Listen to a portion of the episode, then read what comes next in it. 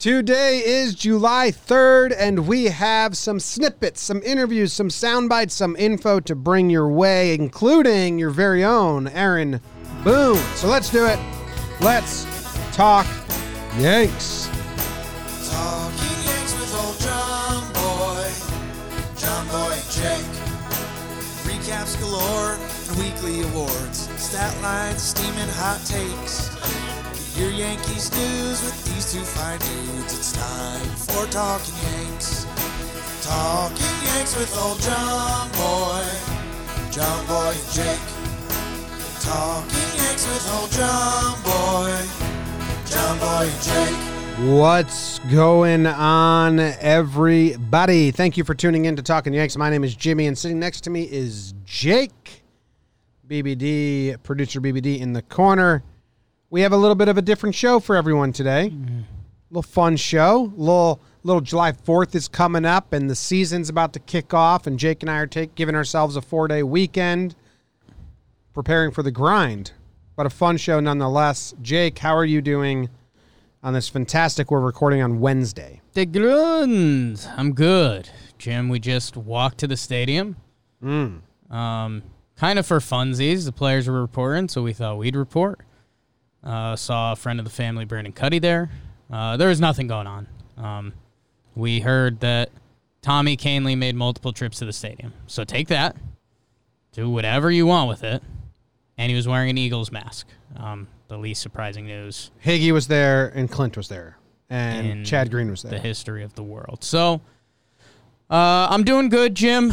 I, uh, as you know, and we discussed on John Boy Jake Radio, I uh, I kind of lost my cool today, in excitement, in a fun way. Jakey excitements. I thought uh, I thought for the month of July I was gonna be this doing this nervous, like is a full team gonna get COVID? Like is is something gonna happen in the world that's gonna prevent me from getting baseball this year?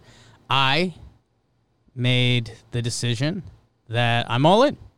Um, so there, I'm as of now, I'm living that baseball will be back this month, um, and I'm going to enjoy that. And, Okay. You know, hopefully July could either be the best month of this year or best month since like February or how, however you want to measure it. It's been a little while. Uh, sports and you know a chunk of it is baseball, but I'm a I'm a sports guy. My original AOL screen name was Sports Jake, so the closer I can get to my regular sports, like I was, I was trying to think, like in a normal world, like I don't go days without watching live sports. Like of the four major sports, I'd say over the past 20, 20 years of my life, mm-hmm. I'd say I don't think I've gone 48 hours without watching live sports. Like I don't know. Like it, it's something ridiculous. So I'm I'm excited. I'm I'm jazzed up, and uh, let's let's get some baseball. And I'll see my mom this weekend. So yes. that's nice. So in conclusion, you like sports. Like sports, like my mom. Ooh, okay. Me too. Yeah, I like sports too. sports and we don't care who knows. From shooting hoops to the Super Bowl. We like sports and we don't care who knows. Football. Yeah, I mean, it doesn't get much better than that. We like sports. So, And our moms. yeah, true. Uh, last week, we told you guys that we had like a little. There was like a virtual hangout with Yeah. Aaron Boone. That's what was the company that sponsored We it? told you not to get excited. TickPick. Tick- might be a friend of the family soon. TickPick. Yes. So we were in there. A lot of other people were in there. So we were going to play you some answers that Boone had regarding resting players, regarding strength of schedule, and some other stuff. And then we figured that we've been interviewing a lot of players on Talking Baseball, and majority of the conversation is not about the Yankees. But since it is Jake and I, we do get there quite often. Yes. So we're going to give you guys, uh, Talking Yanks listeners, some of the snippets from these athletes that we talked to that pertain to the Yankees. Yes. So first, we're going to do Aaron Boone. First question, the only question we got to answer, we got to ask, that we uh, a lot of people took some good questions. But when it came to us, the thing that's been on my mind, You're on, hell bent on yeah, the thing that's been on my mind the most is strength of schedule and how are the Yankees going to attack that since the games are not weighted even close to evenly. Oh no. What's up, Booney? We're How uh, are ya? we're in the Bronx, so we're ready for you if you need us to shag balls or anything. Uh, have you have you thought about the weighted schedule at all? Forty games against the AL East are much more important than the twenty against the NL East, and we know you like to rest guys and and kind of you know space out the uh, the back to backs and all that.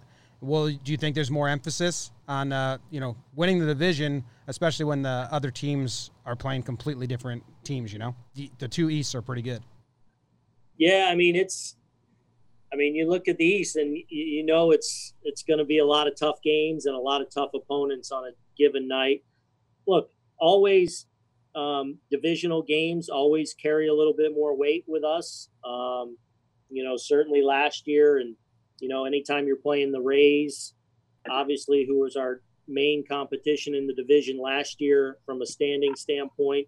Um, you know, in a lot of ways, we treat those count as double. You know, because you're you're you're giving your foe a loss. So, um, the division games always bring a little added importance.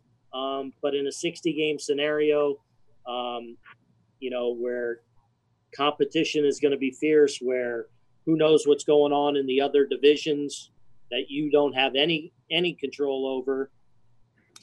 60 games, we got to we got to we got to play well. There you have it, Booney. Kind of a runaround answer, if I remember correctly, but also kind of like, yes, they are. The He was- division is more important. He was into it, and I mean, I think it's it's where the gap between you and me right now. Like I'm still, you know, e- every game has a ton of importance. I could see, like, kind of, I said, you know, if they play a two game set against the Nationals and they win the first one. You know, I I think maybe you'll see some of that to gear up for three against Tampa or the you know if if another team's competing in the East. But it's it's so tight together that you almost you know there's only so much juggling you could do. Yeah. Um, but you know those, I I think you are going to see them empty the tank a little more against the divisional teams, which does make sense mathematically. Especially bullpen and stuff like that. yeah. Yeah. This guy asked Aaron Boone about it being a sprint and not a marathon, and Booney's answer, we'll play it right now, was kind of funny because he was basically saying, I'm going to be more annoyed by the narrative that gets written about than the actual Let's change stop in it. gameplay. Let's stop it before we start, people. Basically, yes, like- the season is shorter. yeah, the season's shorter. Please Hot takes. don't make it a narrative. Hot it's going to be takes. so annoying. Here it is. Um, I mean, that's. I'll be more annoyed with the narrative of it all because, of course, that's like you, you got to pick something out of, um, you know, obviously a 60 game season. So that's going to be the conversation in overdrive after every game. You know, the first game of the year, oh, you can't afford to, oh, and this team's off to a good start. So I think it'll be my job, our job, our job as a team to not get so caught up in that. You, you still got to lock in day to day on the game. That's where our focus will be. Um, you know, obviously, when you look back, you're going to need to avoid a, a poor stretch of playing. Um, whereas maybe more so than other years, a team that has comes out of nowhere is is probably a little more realistic. Um, but our focus will be on first and foremost. You know, hopefully we kick this thing off on July 3rd after getting tested and and we're it's go time. You know, it's spring training, it's locked in. I feel like we have a pretty good plan in place about how we're going to attack from day one to try and get us ready so that when July 23rd or 24th, whatever it is, hits, like we're in a position best. And um, that's going to be challenging, but that's kind of the focus. And trying not to get caught up into this streak that we're gonna gonna have or not gonna have. It's about July 3rd right now, and how do we best get our players ready um, when that bell rings? Because obviously, uh, it, there's going to be some urgency.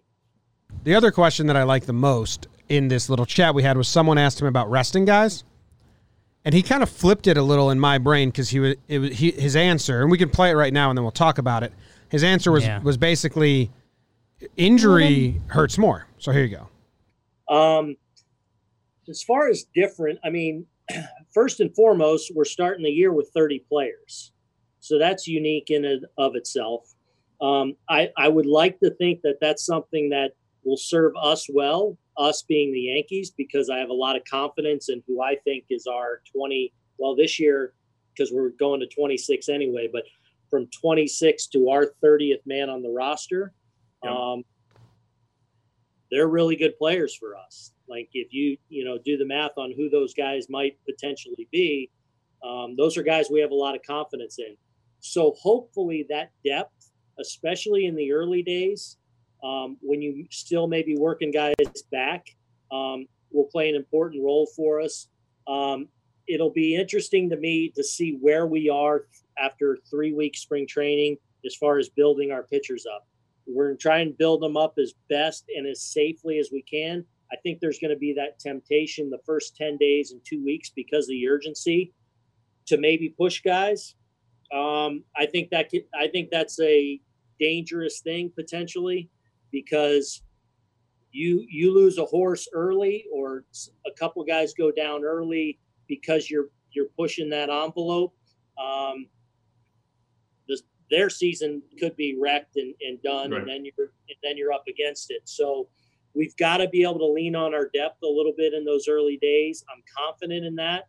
Um, as far as different, you know, especially once we get rolling, um, you know, you're you're in the you're in the stretch drive, you're in a pennant race. So um, I, I hate to say there's more urgency because I mean we show up every day. There's a lot of urgency. It's just a little bit different, and and it is more of a sprint at that point. But I think it's going to be important to exercise a little bit of patience in that first week to 10 days, especially with starting pitchers. Thank you guys. No, See, Stay Booty.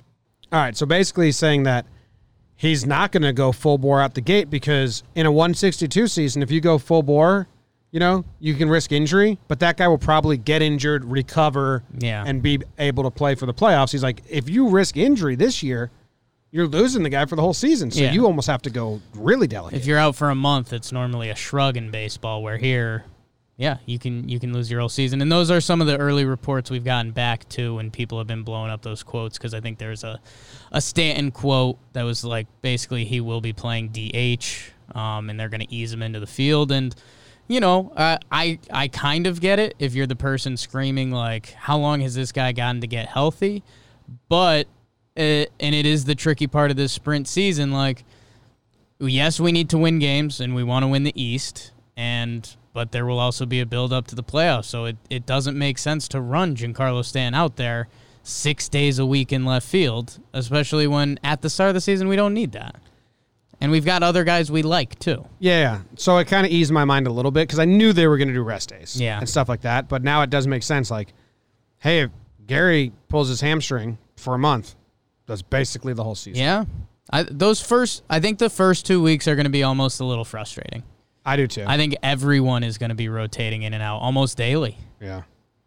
Uh, about the Giancarlo DH thing, did you read Brian Cashman's full quote? It's really nothing. Yeah, it's it's a He's like he hasn't played outfield in three months, so we don't know if he's ready yet. But he should be good once he's out there. Right now, he can DH because he's been hitting in a cage and swinging. yeah. I mean, he's It was really nothing. Yeah, he's trying to keep things, uh, you know, expectations low. And, dude, I mean, you know, Giancarlo Stanton didn't play a lot of games in outfield last year. Yeah. Um, so they're they're gonna take it one step at a time with them, which Mm-hmm. should piss a lot of you off for no reason.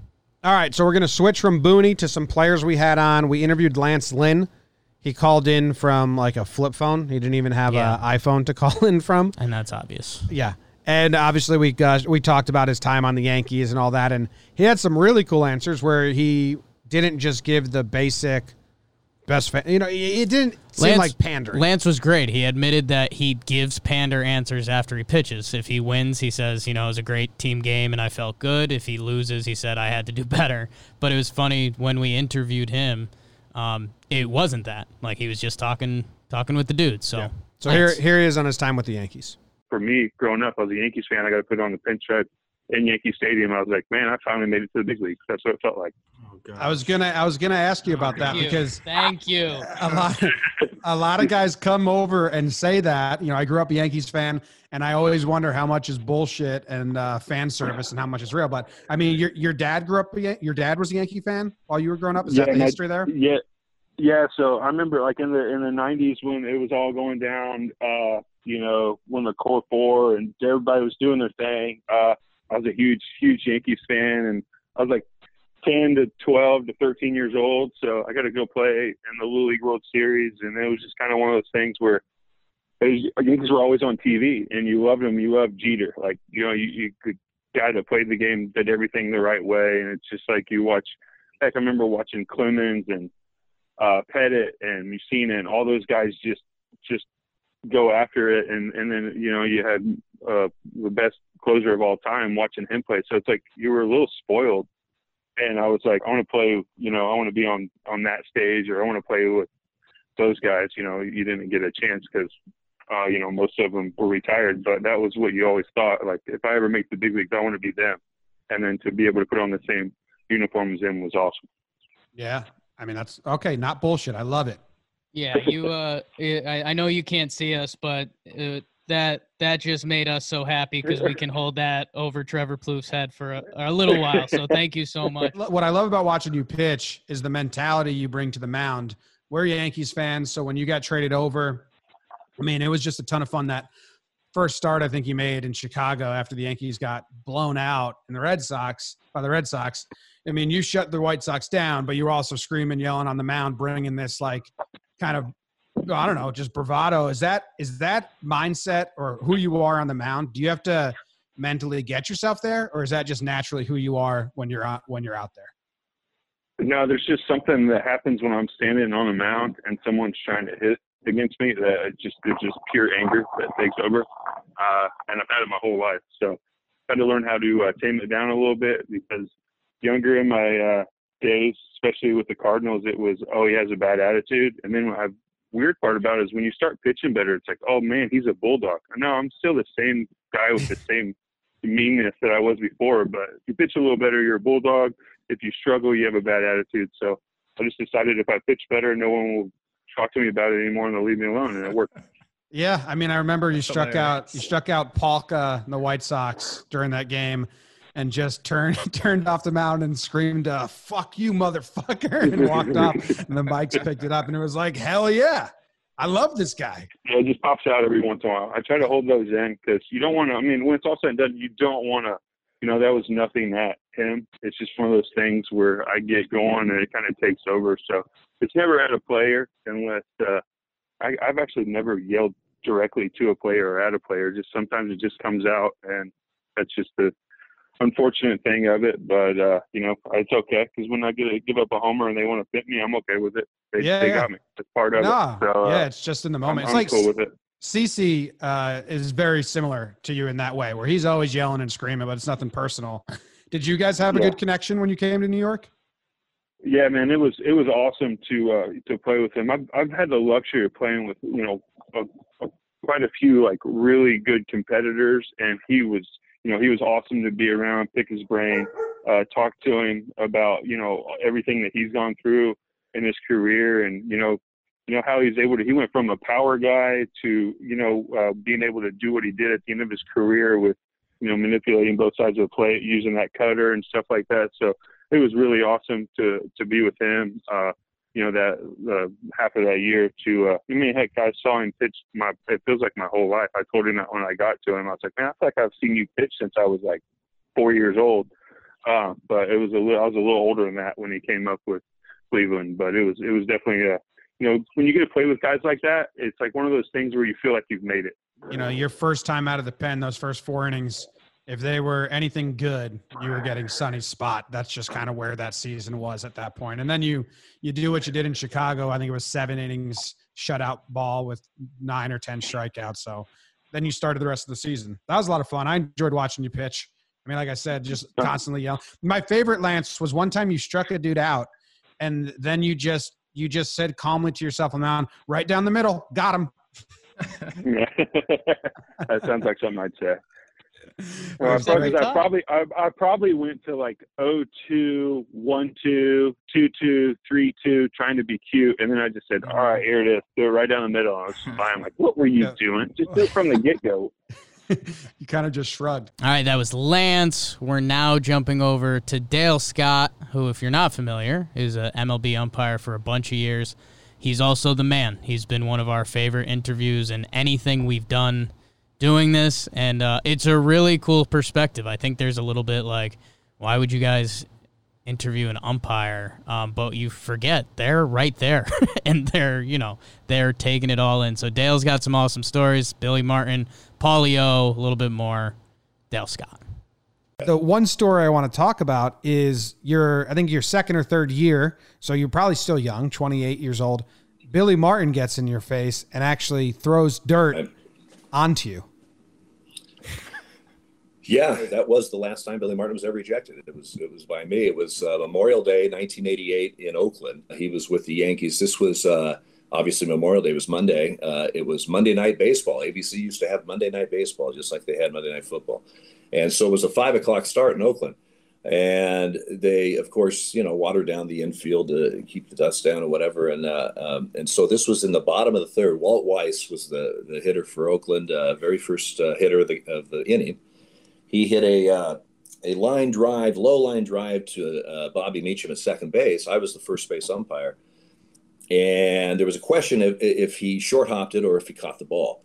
And Rick Reed was was the umpire at second base, and from my angle, it looked like he short hopped. It was very close. He, he could have gone either way. Uh, Rick calls no catch. Um, Meacham, you know, even if even if we were wrong, if he just glanced up and saw no catch, he could throw Weiss out by 30 feet. I mean, it's it, it, there's there's really you know he's out easy. It's not going to be a close play at first, but but Meacham just you know assumed he caught the ball and, and just started throwing around the horn. So so so Weiss you know is at first and here we go. They're you know yelling at, at Rick and so here comes Billy out of the first base dugout and he comes right by me and he and he said you saw him catch the ball and I said no Billy I got him trapping it.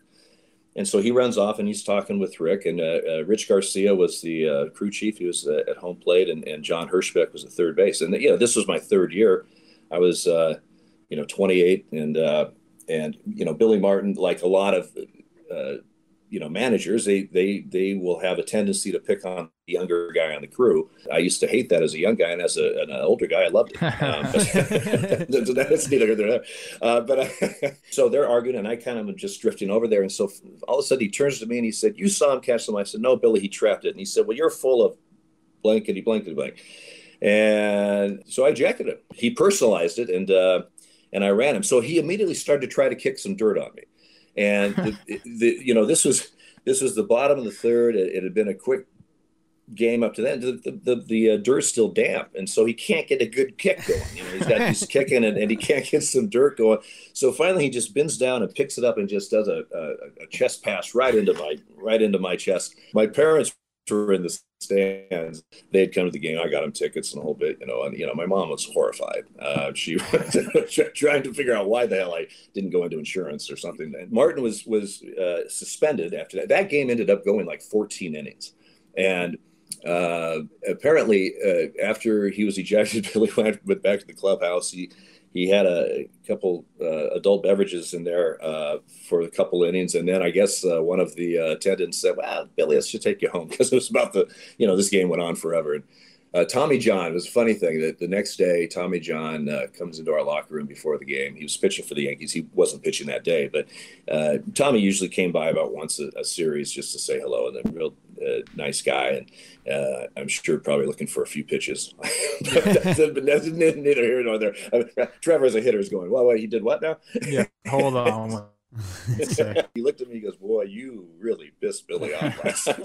me, I didn't even my call for God's sake. He came back and managed after the suspension for I don't know a, a few weeks, and then and then Steinbrenner fired him, and he never managed again uh, after that. So I was the last umpire to eject Billy Martin. Did you have? Did he ever That's, reach out? Is there any conversations? Later on, I don't. I don't remember how close it was after this Oakland incident in Oakland, but uh, our crew was going to New York, and I got a call from the league offices. Say, hey Dale, we're going to uh, switch some guys up, uh, and instead of going to New York with Garcia, we want you to go to you know Detroit or wherever the heck I was going um, to switch with uh, somebody else. I said, okay, and and you know that happens, and I, I really didn't think much about it. Well, we found out later in the in the uh, season. You know, you got to remember this 1988. This is no, uh, we didn't have email and and uh, you know all this stuff. Somebody actually wrote a letter to the American League office saying if Dale Scott uh, ever comes to New York, he's leaving in a body bag. Uh, be, be, be, because of, and I didn't know about this. The league got this letter Uh, it was because I threw out Billy Martin, and so they had switched me from my my next New York trip. Unbeknownst to me, that's why they switched me. They told me later on uh, that uh, that was the that was the reason. Which you know, I, I you take it with a grain of salt, but it was still, it, it, it, you know, you think about it a little bit. I think it was Billy writing the letter with his left hand. well, I mean, yeah. very, very well could have been.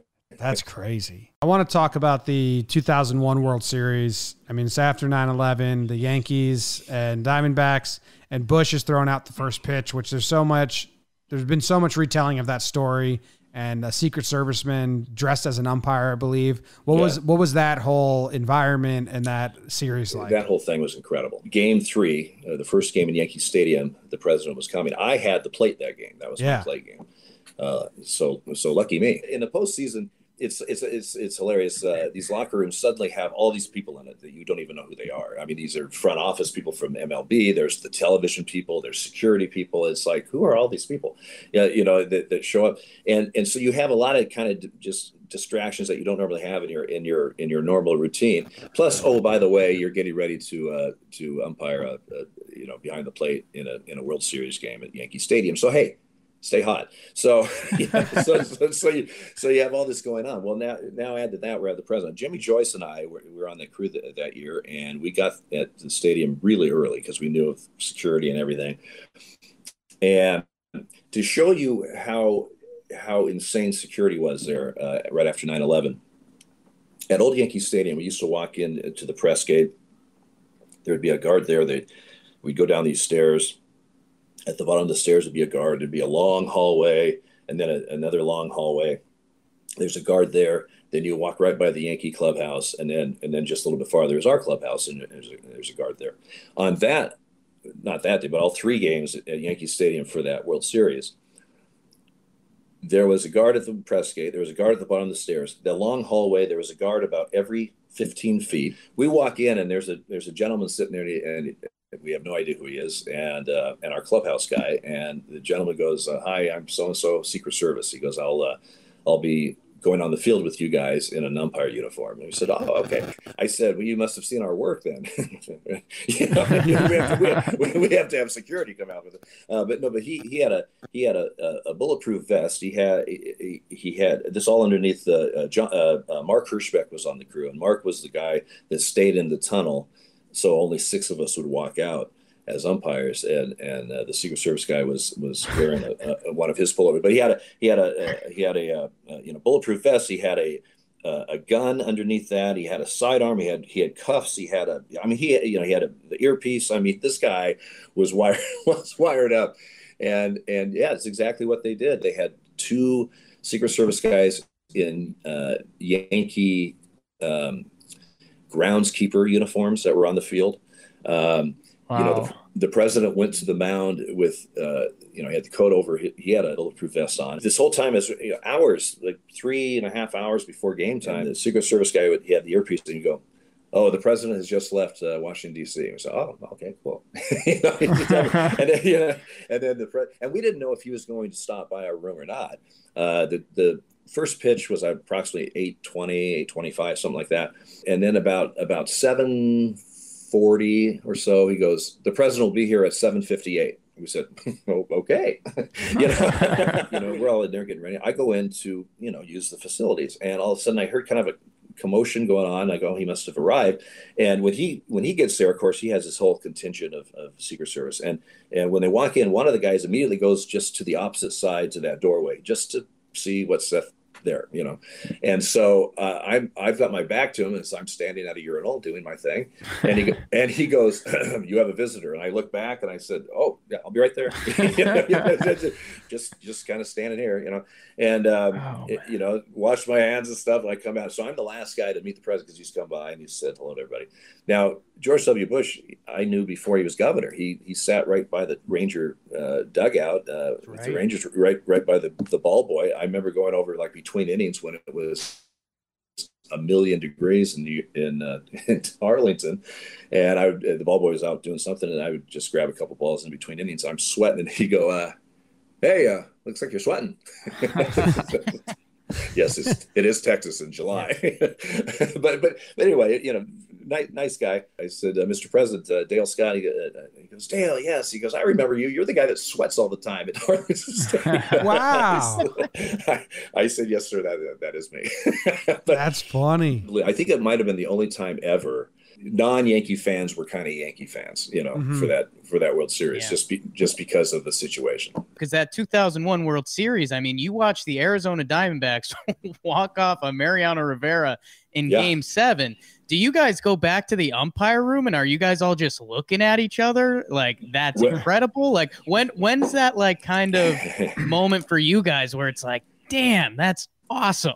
that particular game, I mean, let's face it, the Yankees go up, Rivera comes in. There's no way Arizona's going to win this game. I mean, you know, by, by the stats, Mariano just doesn't give up, uh, you know, doesn't blow saves. I mean, it just doesn't happen. And, and as it turns out, boom, boom, boom, and, and it's over. In fact, the, the, the game winning hit, which is just, just over drawn in infield, uh, I'm in that highlight every time because I'm the second base umpire. And, uh, They're gonna show that forever. That's amazing. Let's dude. Show that forever. Yeah. I'm just glad I didn't call infield fly, but I'm just saying. Uh, I wish you did. We are Yankee fans. You- you-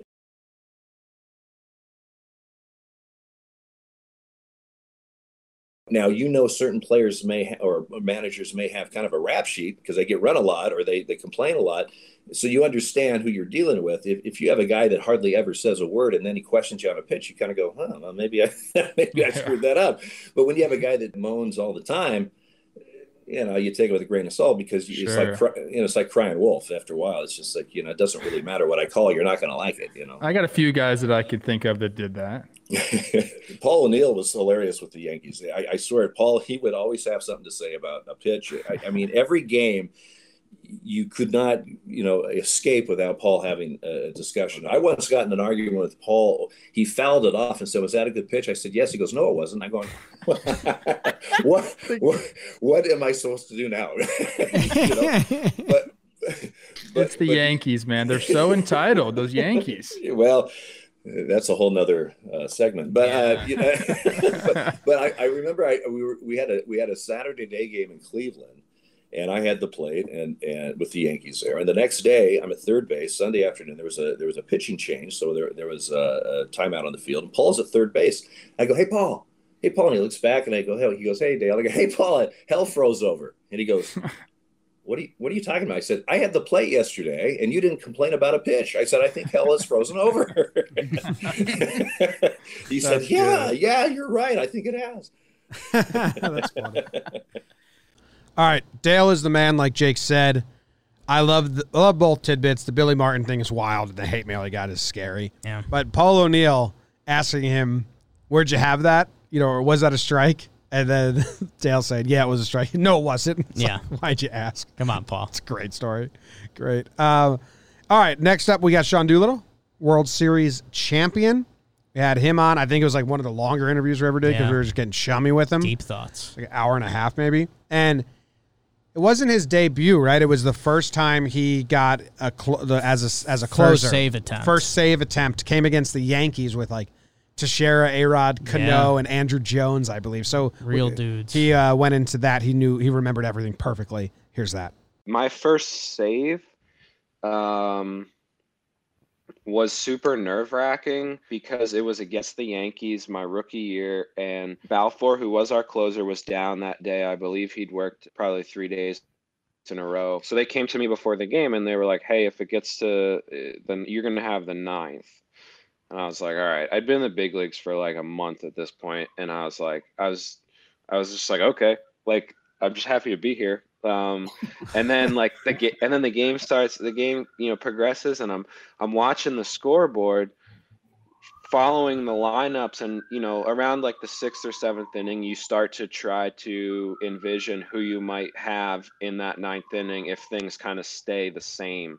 So you're you're like, all right, I might I'm gonna probably face this chunk of the lineup and you might get the at that time there was a binder in the bullpen that you that had all the scouting reporting information now it's an ipad um, and i'm i like flipped it open and i was like i forget the exact order but it was like I have It it, here. like- it's a it was crazy. it was like was it Cano, uh A-Rod, Andruw Jones Uh, A Rod, Cano, Teixeira, Andruw Jones is the four batters you faced in your first save Yeah. At Yankee Stadium in a one run game. It was at the Coliseum. It was at the Coliseum. Oh, it was at the in a- Coliseum. in a, in a one-run game. A two two one, I believe, was the score. And I think I think A Rod led off with a hit. Yeah, single. Um, yeah, it was this weak broken bat, like bleeder to left, and I was like, all right, so maybe like I still have my good fastball. It wasn't like a solid hit. I was like, all right, I think I, I might be able to figure this out somehow. and then Cano was next, and I was like, I felt pretty good about the left on left matchup, and I was like, I got him, and then Teixeira, I was like, he he was like one of the guys him and A Rod, especially in that lineup, just had like a presence in the box that I remember just being like, it was kind of like a welcome to the big leagues moment. Um, and I was like, gee, like these guys are just next level. And, and I've been watching these guys on TV for the last several years. And as like a fan, I'm like well aware of what they're capable of doing and what their, you know, careers have been like. And at some point during the Teixeira at bat, A Rod stole second probably because I was super slow to the plate and still am. I, I think I got him looking, which I Yeah. was I was kind I was kind of like, what do you what were you looking for? Like a fastball in like a different spot, maybe? I don't know. well, A and then I Rod took off ba- on him. Maybe A Rod distracted him. Maybe. Oh, okay. That was strike three. Okay. Maybe. I don't know.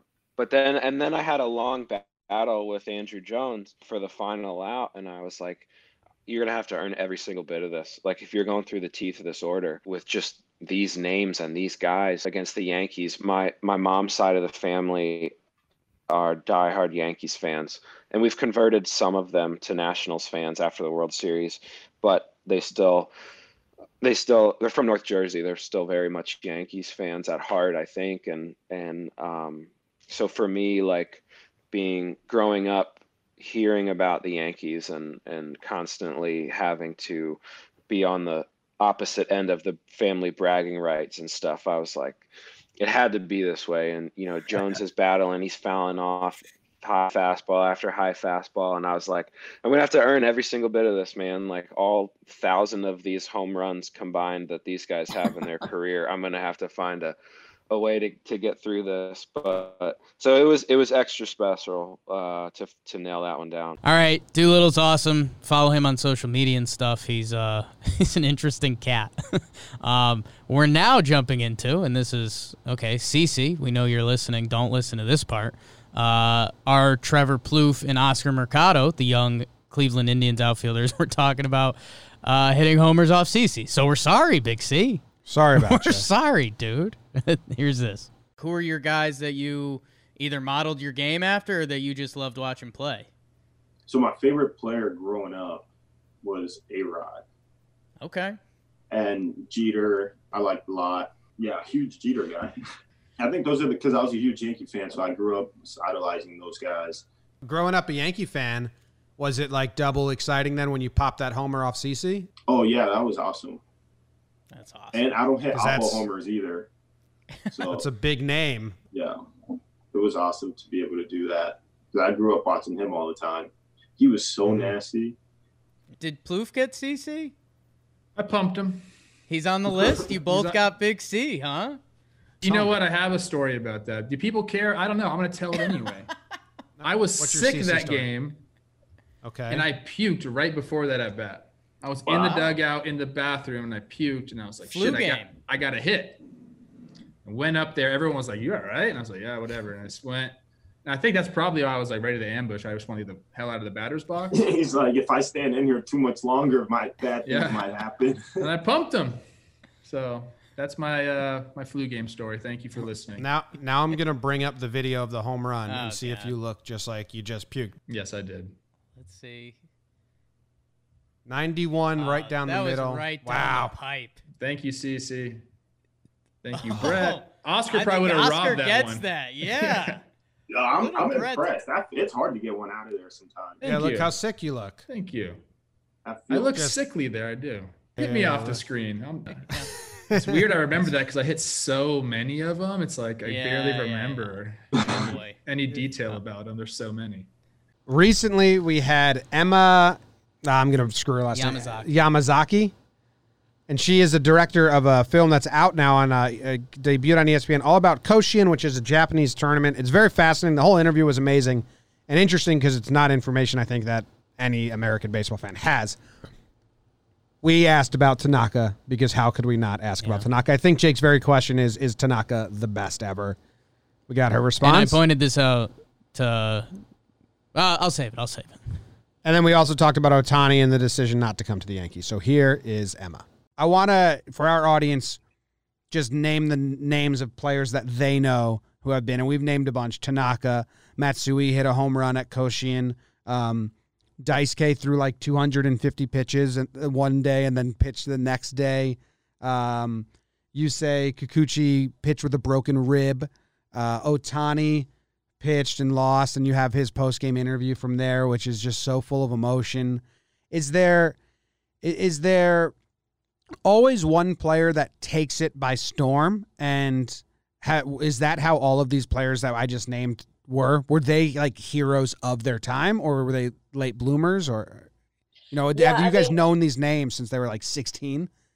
Yeah, yeah. I mean, definitely like every summer, there's just a couple of heroes are born. Out of those people you mentioned, for example, Tanaka and Matsuzaka were really those like in the moment at like 17, 18 years old, uh, a household name, and we still love them for that no matter what happens in their career later. It's just like like every Japanese person has like a soft spot for them, for that 18 year old that gave us so much inspiration that summer, you know? Um, and then there's like other other professional leaguers like like Otani was always a you know a very like everybody knew he was amazing but because he actually didn't like perform that well his team at Koshien he didn't even make it to Koshien his senior year which was a big Mhm. surprise. You know he was you know kind of decided declared to go to the, the majors um, out of high school and then end up joining Japanese baseball anyway but that was really kind of when when things took off for him I would say. But then um yeah there's so there's different versions of of heroes. Actually matsui people know him not for his home run but the fact that he was walked intentionally walked five times um, at Koshien, which ultimately worked and his team lost and that was at the Ah. time Ah. crazy controversial in this pure sport you know pure form of the sport it was a, you know it was it was a, a, a riot basically so that's In- kind of in one what he's game? Was he walked two. two games? Okay. yeah so, and so he um, still hit a home run, and they just walked him five times. That- That's I mean, crazy. he'd done so well in his previous years too that by the time it was his senior year, I mean, that was what the other team decided to do. Yeah. And you know, it, it paid off for the, the victory, but in terms of the spirit of the sport, it was just highly, highly controversial. So yeah, and you know, in our year, um, in the hundredth tournament, there was this guy, um, Kosei Yoshida from from a very northern prefecture in Akita that had never really done very well in in Koshien, who you know threw every pitch for his team from the regional through to the finals of Koshien. I think 1,500 pitches over the course of a month, and and he became you know really the the hero. Although he he um, didn't win in the final, because he was like kind of the hero of that year. So there's always like a couple of people, um, and then there's also other professional like you know Ichiro, for example, in high school he was um, he was a pitcher actually, so he like threw at Koshien, but he's one of the kind of more rarer examples of you know he's most known for like not crying when he didn't make it to Koshien his senior. He was so focused on being a pro, and he knew like this wasn't it for him, which um, is Mm. kind of an exception. I think even the, those guys who go to the pros and know that they'll have a career, just high school baseball is usually like a very emotional thing. But you know, looking back, I feel like people knew like he was a different one um, from that time. So each person has kind of a Darvish, you know, through a lot in high school baseball, and there's like just a lot of emotional shots of those players from that time, which I you know is is I think you know the, the U.S. audience would also be kind of interested to see. I have a question that's not on our list, and a reminder: we're not biased Yankee fans. Is Tanaka the coolest ever? He's a, he dominated Koshien. He's married to a pop star. The flowing hair. I mean, he's his playoff ERA is incredible. Uh, give give us more on Tanaka because Yeah. he's he's the best. Yeah and you know i i'm that tanaka generation where i was in high school when he was in high school and again he he won he almost won koshien three years in a row. I mean that's like winning once is like almost impossible and then he did it his freshman year his sophomore year and then his senior year he threw out this epic you know tied game in the final and then came back for a rematch to to to to lose but you know he'd really captured our hearts by then and since then you know when you see like in Japan he had a 25 and 0 season and then you know you know his how he does in the the playoffs especially and once he's gone to the Yankees I think really is he's this guy that is good under pressure. I mean, he's experienced it in Koshien as a, you know, 16, 17, 18 year old, and it's just part of what you know he he thrives on it must be because you know and his his intensity and focus i think comes out of po- possibly this environment he was in high school you know like that he was already prepared for these high pressure situations. And you know we love how you know emotional he gets. I mean you know us in japan because we've seen him grow up you know we've seen every stage of his success we just like really can't get enough of him over here either. This is a picture of him that I always look at. I don't know if you've seen it, but it's him just celebrating. uh-huh It's my favorite. It's my favorite. yeah It's like so. Have you seen this? It's so much emotion. Yeah. It, it looks like a god on a baseball field. It's so cool. Fine. Yeah, I have uh, a normal question, then I'm going to attach a Yankees bias question on top of it. When players uh, leave Japan to go to uh, the MLB, to go to America, is the Japanese fan base how much percentage is it very happy for them and celebratory because they're going to MLB versus kind of disappointed that they're not, you know, playing in their home country and their their time zone and their teams? Like, is there a, a, is there any resentment? Like, I wish we could keep these guys here, or are they just happy that they move to the MLB? I think there's always a little resentment. I think it's also changed. That ratio has changed over the years. I mean, when Nomo went, like the whole country was very, very upset until he did well, and then we loved him. But like that was in the you know mid 1990s, and then now. I think at this point, I'm, um, I, you know, there might be the kind of the older generation, the more conservative generation that really doesn't like that, you know, like that, you know, they, they just go there and they want to be, they want to stay in Japan. But otherwise, I think general fans can't wait to see see Otani play in the majors or see Tanaka play in the majors. I mean, at that point, like we just want them to go over there as like young as possible almost because you know what's happened also is that due to different systems like um, you know a lot of these great players have had to go up like right after their peak or things Right. like this Yeah. At this point it's like if you're gonna go like please go you know soon so that you can really you Hmm. know do well over there i think that's the mentality has shifted but i think there's always you know that pull of like oh stay here and of not being able to to to see them but i think like i mean compared to what nomo went through i mean now you know there's always even like you know matsui like when he decided to go because you know he was very like almost like i think he like apologized to you know at the press conference for making that decision to his japanese fans and things like that but there's a lot of like it's not like there's a like considerations and like sensitivity that they always have when they leave but i think at this point um we, we want to see how they do and then later on in their years they can come back and and then we embrace them as they like try to end their careers sometimes over here as well Yeah. Uh, it's part two of the question is Yankee Homer question. Yeah, when Otani is announced that he's going to the. Angels, is there like a collective grunt in Japan? Like, ugh, we wanted the Yankees.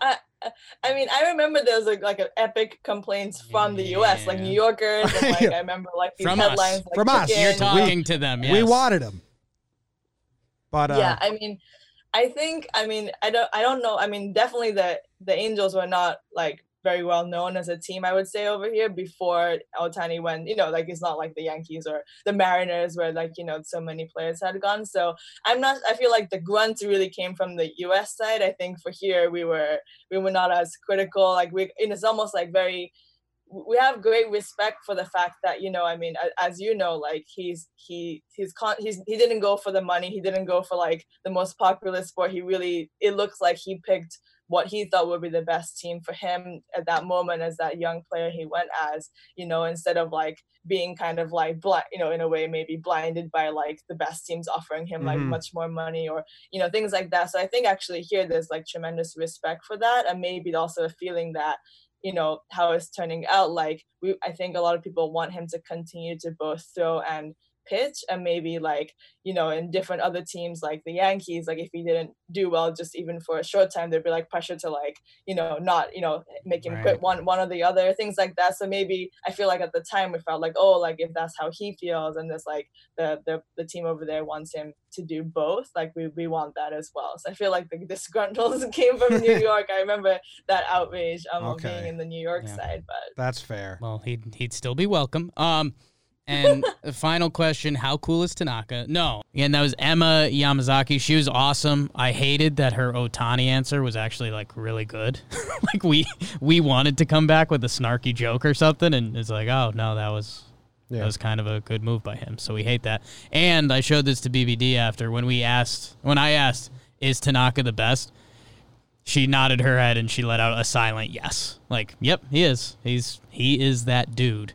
Um, and speaking of that dudes, we got a couple power hitting second basemen back to back, leaning into their wild card game experiences, uh, which tie into the Yankees. Brian Dozier, uh, he was in the Twins wild card game. Leadoff bomb for Sevi.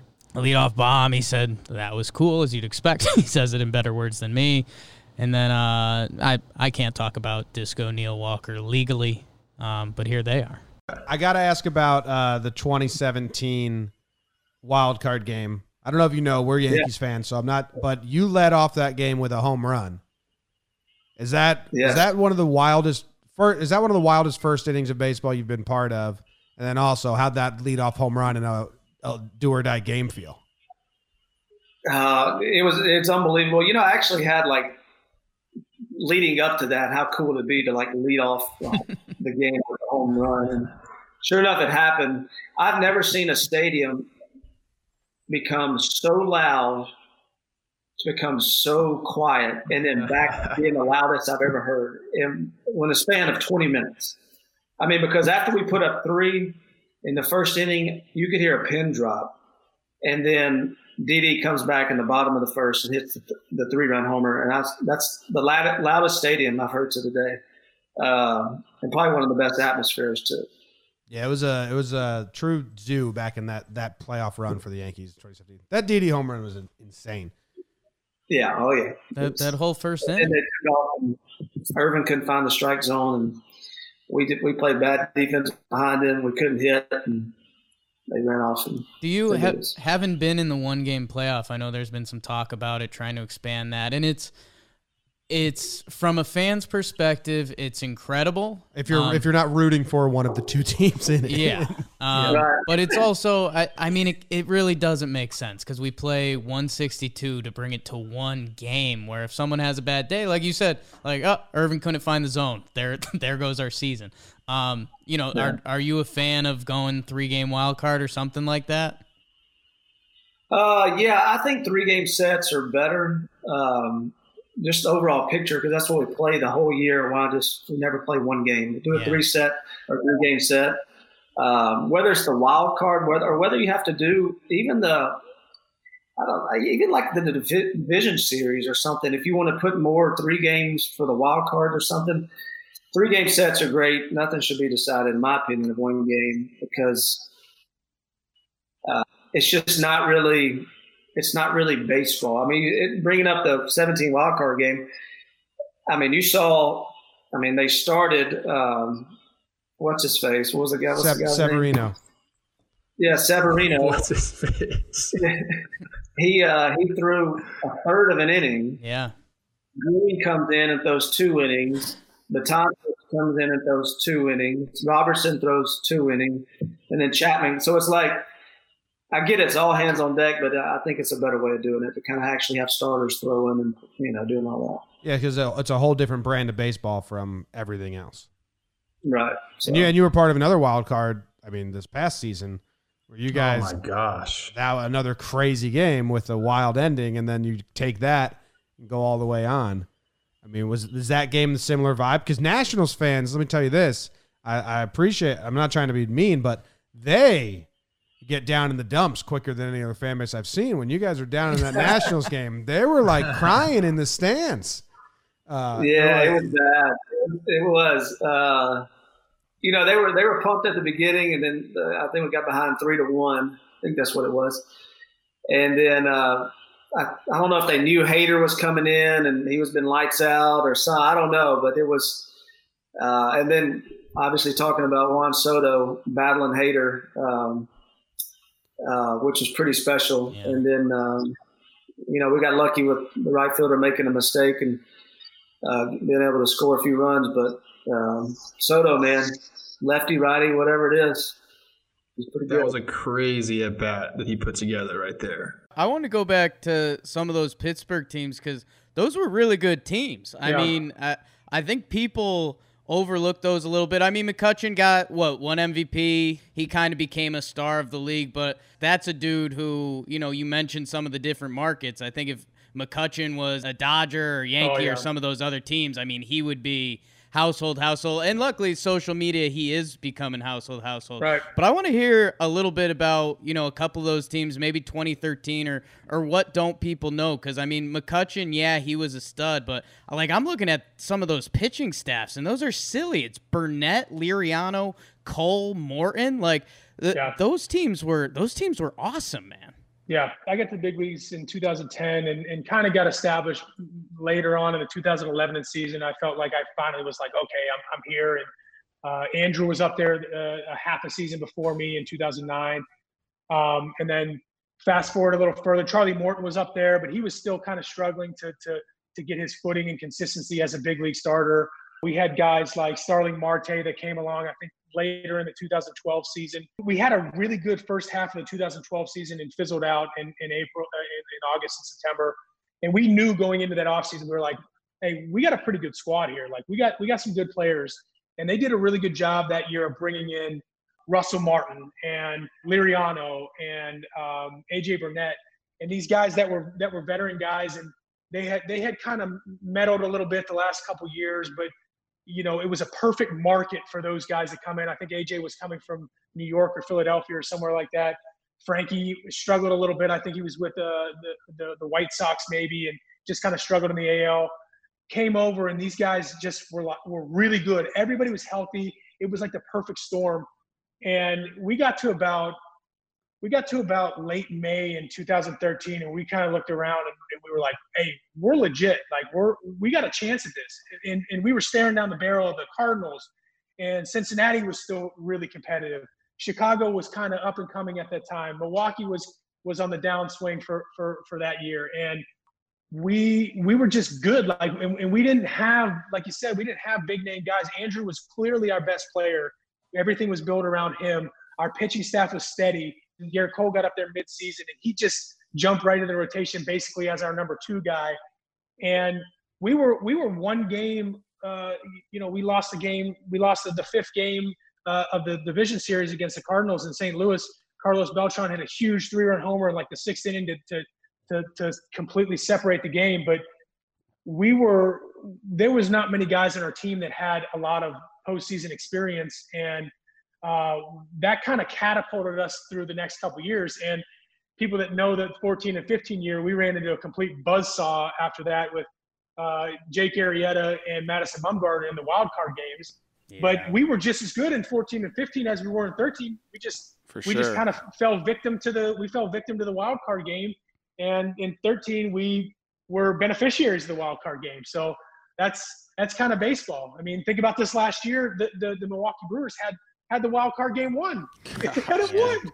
And, and the Washington Nationals ended up winning the World Series. So it's it's crazy. Yeah, I mean that 15 season, you guys won 98 games. Yeah. And we, we still had to play. We almost had to play on the road for a wild card game. That's that's insane. Absolutely Fans insane. love it. Fans like as a fan, I love watching a one game thing. But as a player, and I never had I never got to experience that, but to play 162 games, win 98 of them, Yeah. And then have the entire your entire postseason balance on one Nine game. innings, And yeah. you know baseball, a pitcher can dominate Yep. for one game, and you have no chance. And that's kind of what happened two years in a row. Now that I'm talking it out loud, I don't like the wild card game. So I'm gonna I- have to call Rob.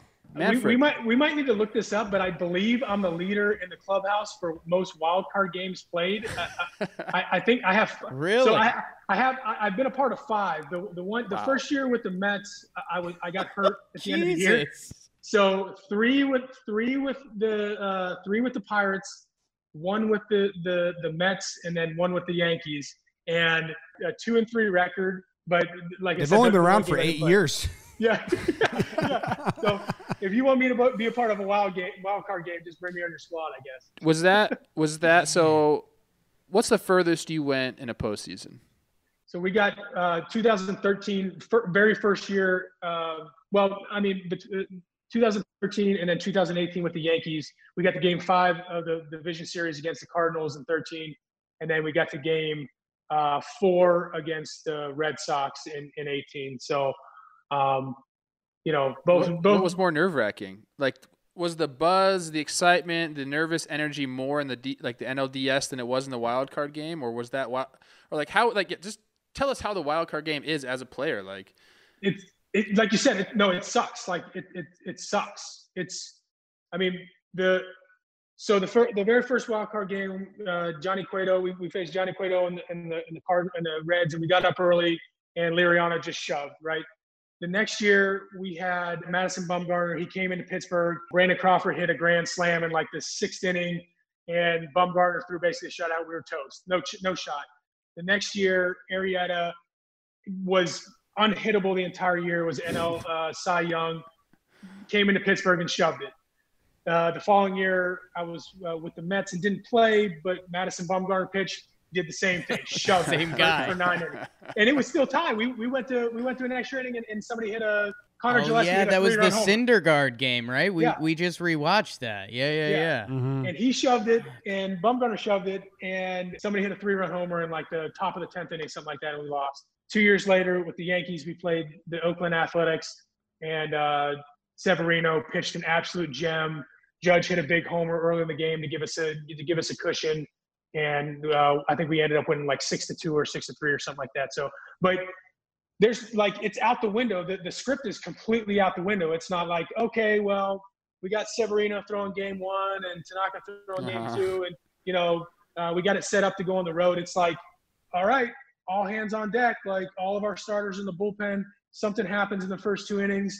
We're gonna go to the number two starter and hope that he can get through two innings. And that's that's really the way it's been. Most most every single game, it's either been somebody got a huge hit or a huge homer uh, to kind of extend the game and give a cushion, or a pitcher has shoved it. So that's that's the name of the wild card. All right, there you have it. Two guys that lost to the Yankees in the wild card game. No, no, no. Neil didn't lose to him in the wild card game. He won with them in the wild card game. We also did the whole conversation with Neil on the Yankees that we dropped on Talking Yanks a couple days ago. If you missed that, full conversation about Disco Neil, about everything. So you're up to date. Those are all the Yankee conversations we had over on Talking Baseball. If you ever want to listen to the full interviews, you can go ahead and over. We over there. We've been doing two interviews a week on Talking Baseball, but season starting. Yeah. July 4th celebration. Then we're coming back here. We're in go time. And, uh, you know, we're ready. Yeah. Hey, and you know what? Same for you guys. Enjoy the weekend, and then it's we're we got to lock in.